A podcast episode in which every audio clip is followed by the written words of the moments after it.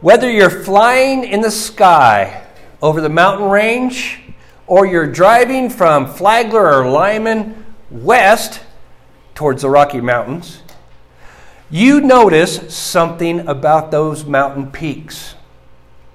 The greatness of those peaks, the snow capped peaks, the ones that are taller, the ones that are broader, the ones that have more trees. There's something you do when you compare these mountains. And by its visual, you can say, that one, right there, that biggest one on the skyline, or as you're looking down from the plane, that's the greatest mountain there. In a similar way, the Hebrew writer, in his description about Christ, shares the greatness of who Christ is and his position and compares Christ with the lesser spiritual peaks found under the old law. And by comparison, shows, among other things, the greatness of Jesus as high priest of his people.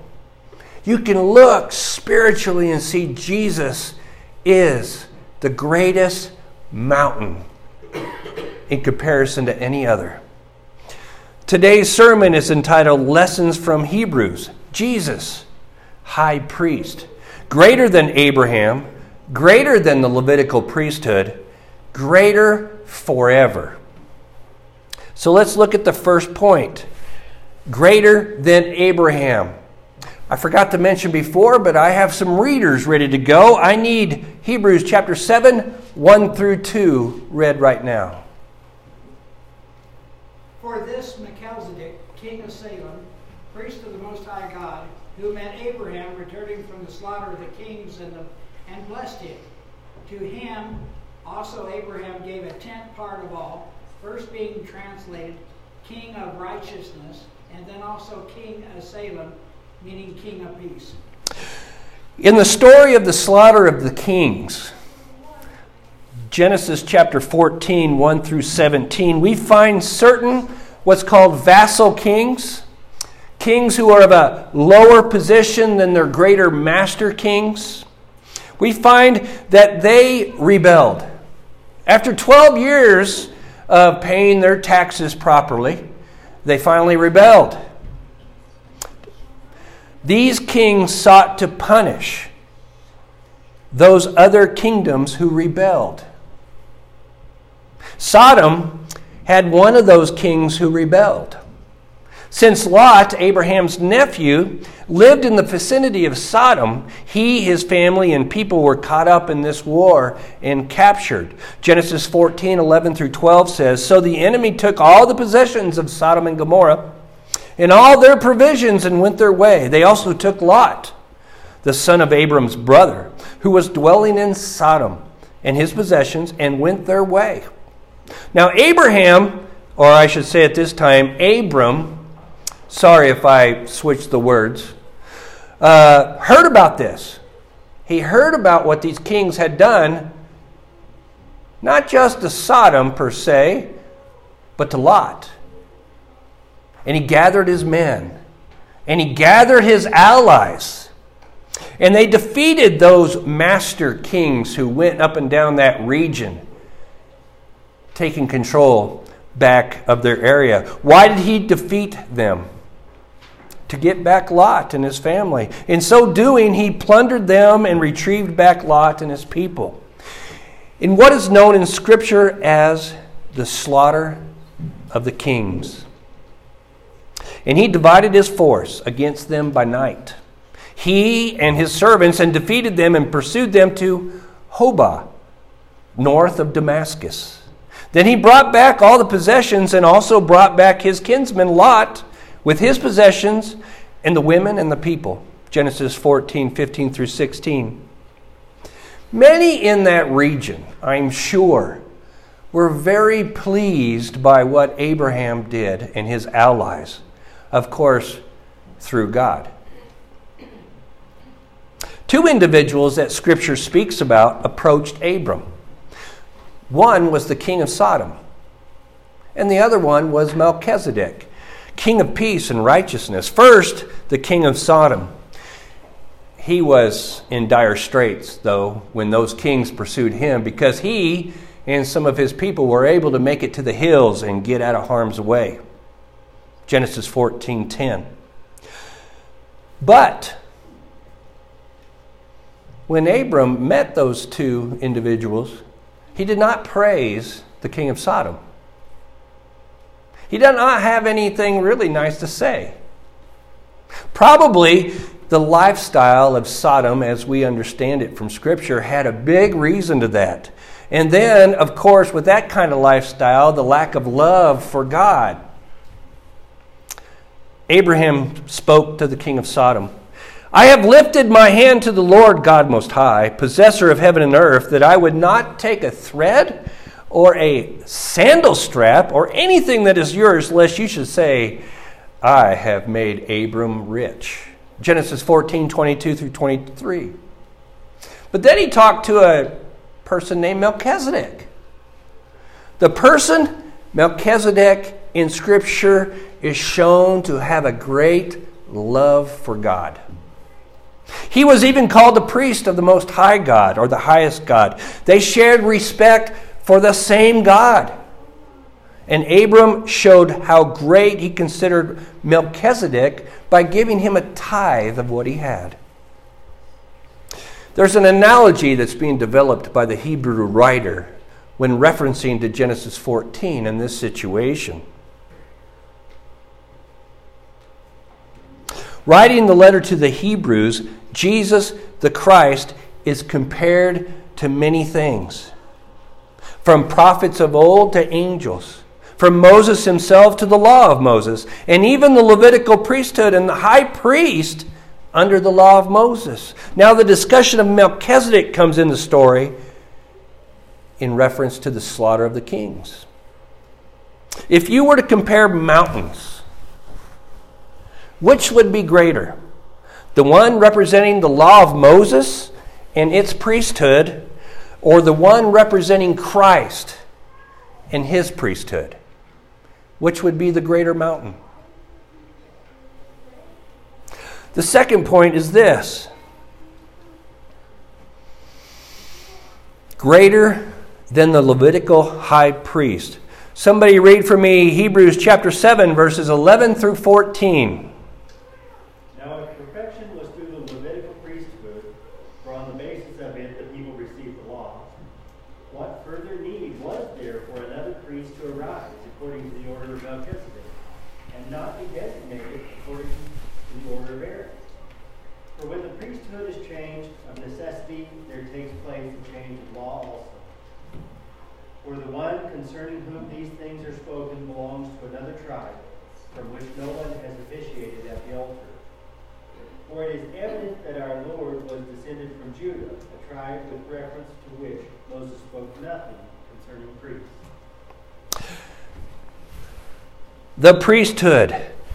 Now, if perfection had been attainable through the Levitical priesthood, Leviticus 7, verse 11, this statement by itself tells you what about the Levitical priesthood?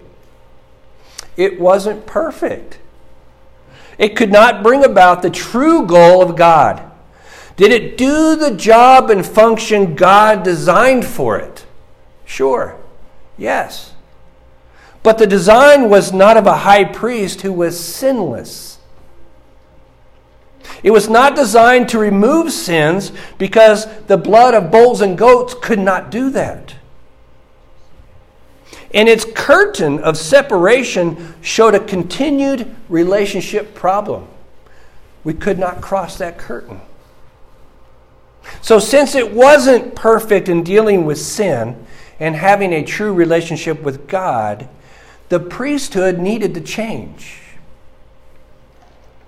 But it wouldn't be based on family heritage, descendancy, the physical things, natural things. The priesthood of Christ, or his being high priest, is based on who he is. And who he is makes the high priesthood perfect. He can do all that the priesthood under the law of Moses could not do.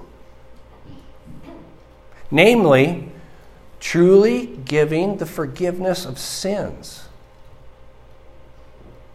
Only Christ's blood can do that. In a relationship with God without a dividing curtain separating the most holy place from the holy place. It's Jesus that took that away. So there's two things that are brought up in this discussion. One is the tithe, and the other is the tribe. Basically, tithe means 10%. So Abraham or Abram giving one tithe to Melchizedek shows respect for someone who is greater than him. It is beyond dispute that the inferior is blessed by the superior. Melchizedek is considered the superior, according to the scripture, Hebrews 7, verse 7. So think of two mountains again. One mountain is Abraham. Abraham, Moses, the 12 tribes, Levi, and the priesthood comes from under the law of Moses. That comes from Abraham. All the other tribes paid tithes to the priesthood, right? To Levi. Now, this priesthood was made up of sinful men. They are not perfect or sinless, but the tithe they received, was still an act of honor and wage. Melchizedek, the other mountain, let's think about him. Abram's mountain tithed to Melchizedek's mountain. When you tithe, you're showing one is greater in a sense. So, who is superior? Melchizedek's mountain. And it is to Melchizedek's order or type of priesthood that Christ's priesthood is equated. One might even say that Levi himself, who received tithes, paid tithes through Abraham, for he was still in the loins of his ancestor when Melchizedek met him. Hebrews chapter 7, verse 9. So now we go to the concept of tribe. Another way to show that Christ's mountain peak is better is by understanding his family heritage. Christ had a heritage. You do know that he had a heritage both on Joseph's side, which was traced to Abraham, Matthew chapter 1, 1 through 17, and Mary's side, which was traced to Adam, Luke chapter 3, 23 through 38. And his physical heritage has nothing connecting him to the tribe of Levi. He was on the tribe of Judah on both Joseph and Mary's side. Hebrews 7, verse 14. The point is, his new priesthood is not based on physical man work. No man can say, He comes for me, and look what. It is not based on man's will or physical nature. It is based on who he is and what he did. It is a priesthood more similar with Melchizedek than that under Aaron. And since Abraham honored Melchizedek, the analogy is clear. Christ's priesthood, like Melchizedek's, because it is not based on human lineage, is greater than anything the law of Moses could produce. And isn't that what Hebrews is trying to show overall? the greatness of Christ over everything under the law of Moses. So we have to combine that general thought into this discussion. And this, of course, was by God's design. You see, Christ's role as high priest is by God's design, God's power, not human power. This becomes even more evident when another priest arises in the likeness of Melchizedek, who has become a priest not on the basis of a legal requirement concerning bodily descent, but by the power of an indestructible life. That's Jesus. He's got power of an indestructible life, and there is something you can hold on to that goes, He was sinless. He is God. He will be high priest forever. Nothing can change it. For it is witnessed of him, you are a priest forever, after the order of Melchizedek. Hebrews chapter 7, 15 through 17. And the third point, greater forever. Somebody read Hebrews chapter 7, 26 through 28.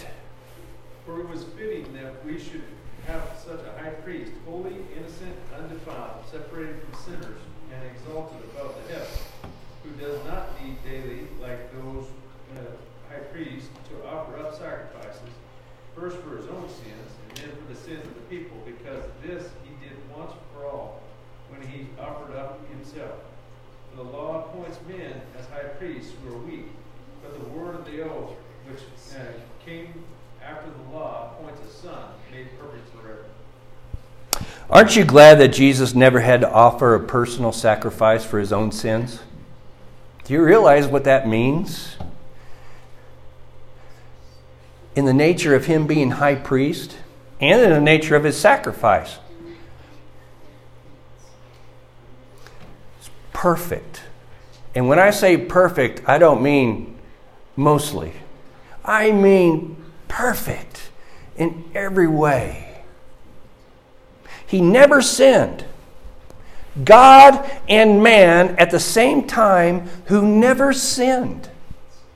And as God who died on the cross for our sins, we can truly benefit from actual forgiveness. He is not bull or goat. He is God, made flesh, whose blood was shed for us. That blood can do what the blood of bulls and goats can never do take away your sin.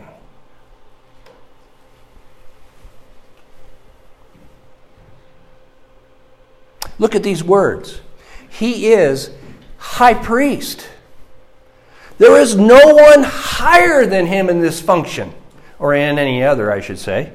But in this function particularly, who is the great high priest that we have, Jesus Christ. He is holy, he is sacred and righteous, he is innocent. Does that mean he never grew up? No. It means he's without fault.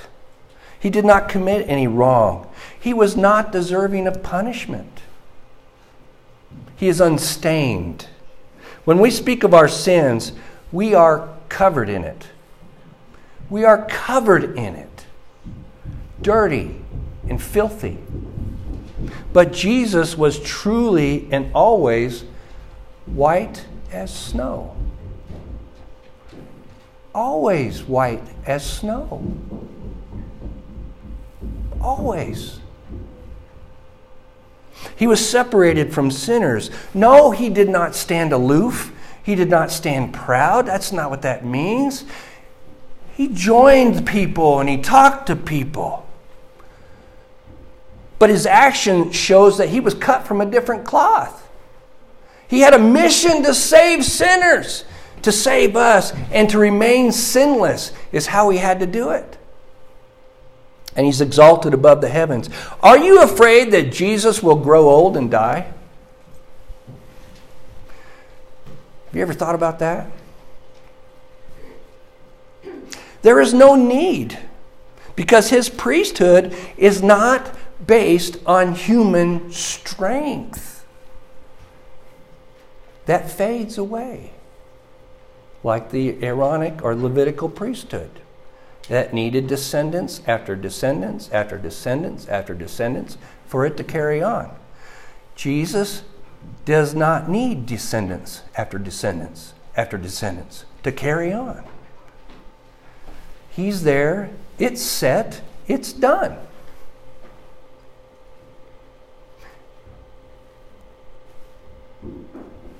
It is everlasting.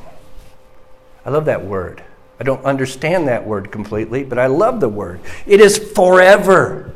Now, Scripture sometimes uses the word forever it can mean a long time or a set time. It doesn't necessarily always mean eternity. Context Contexts will teach you that. But with Christ, his priesthood is truly in eternity.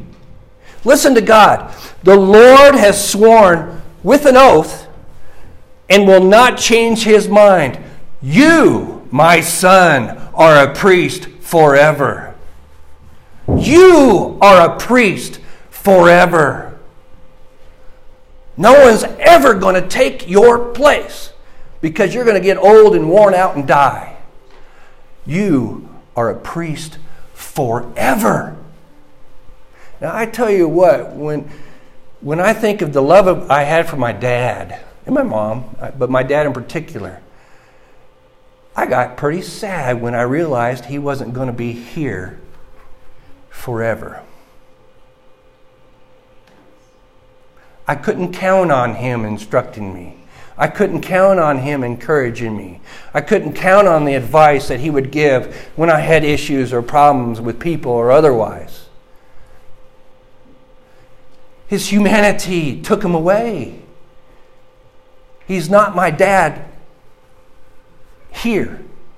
But Jesus, when he died, he rose again. He is at the right hand of God. He has taken his place as high priest, and we can count on him because we can approach God in worship and draw near to God all the time. Now. He is now. He is forever. He will never grow old. He will never be corrupted. His blood, guess what? It was as good as the day it first dropped from his forehead or his body on that day at the cross as it is today. It will never diminish. It will never corrupt. It will never lose its potency. Which mountain is greater? The mountain of Christ or the mountain of the law of Moses? Made with high priests that had to offer sacrifices for their own sins first before they can do the work that they needed to do for the others. Jesus never sinned.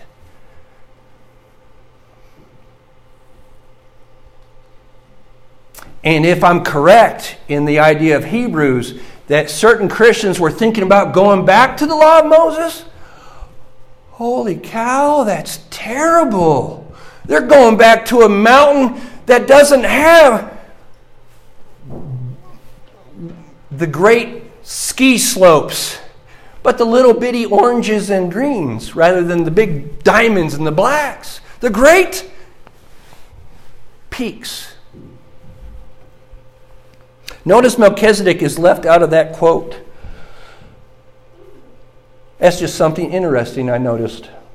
Because Jesus is Jesus. His priesthood is the mountain we need to look to. He holds his priesthood permanently. Hebrews 7 24 through 25. Because he continues forever.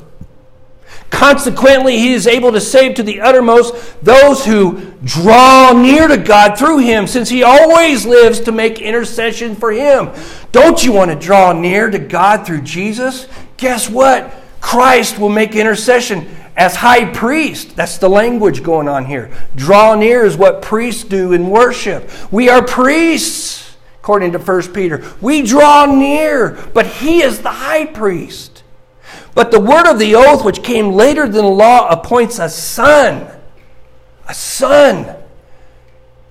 A son. Jesus who has been made pre- perfect forever.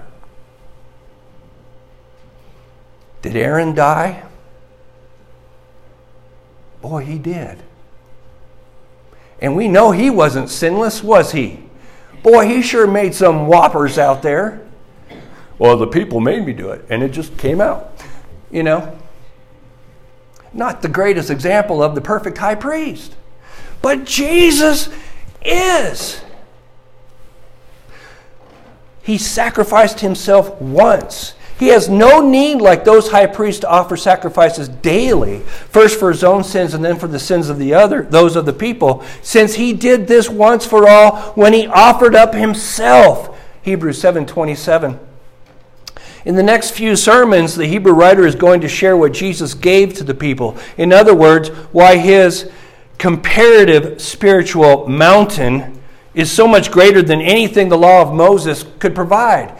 He's going to talk about a better covenant. He's going to talk about a better sacrifice. He's going to talk about a better sanctuary. And other aspects of Christ is that his sacrifice is so perfect, it was only needed once. And that was it once and it's done.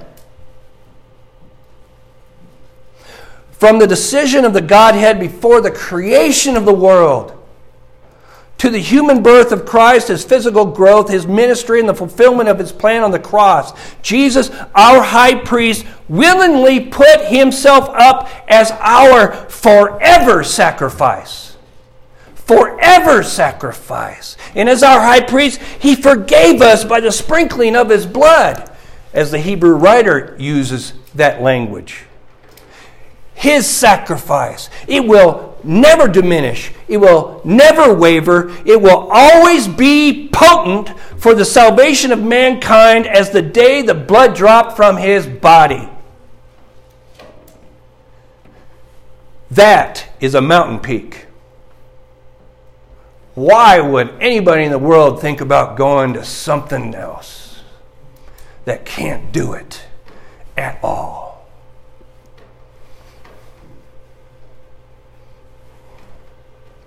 So, in summary, lessons from Hebrews Jesus, the high priest, greater than Abraham. From the story of the slaughter of the kings to the king of Sodom and Melchizedek, the Hebrew writer develops an analogy about the greatness of Christ. The second point, greater than the Levitical high priesthood. From the Aaronic priesthood, explanation about tithes, and Israelite tribal history, Jesus' priesthood stands head and shoulders above all that the law of Moses could give. And greater forever, Jesus has no sin. This truth is forever. Now, if you want to talk about something forever, that's forever. That's permanent. That's always. That'll never change. No sin. He will never grow old. He will never fade away. His priesthood is forever. His sacrifice is without equal. It will be a as potent to forgive sins as the moment his blood dropped from his body in Jerusalem. If you doubt the greatness of Jesus, I urge you to read and reread this letter. If you are moved by Christ and what he has done, I urge you to praise him and tell him not only in your words, but in your actions. And if you need prayers or you would like to come to Christ in baptism, this is a great time to do that. If you come forward now, together as we stand and sing.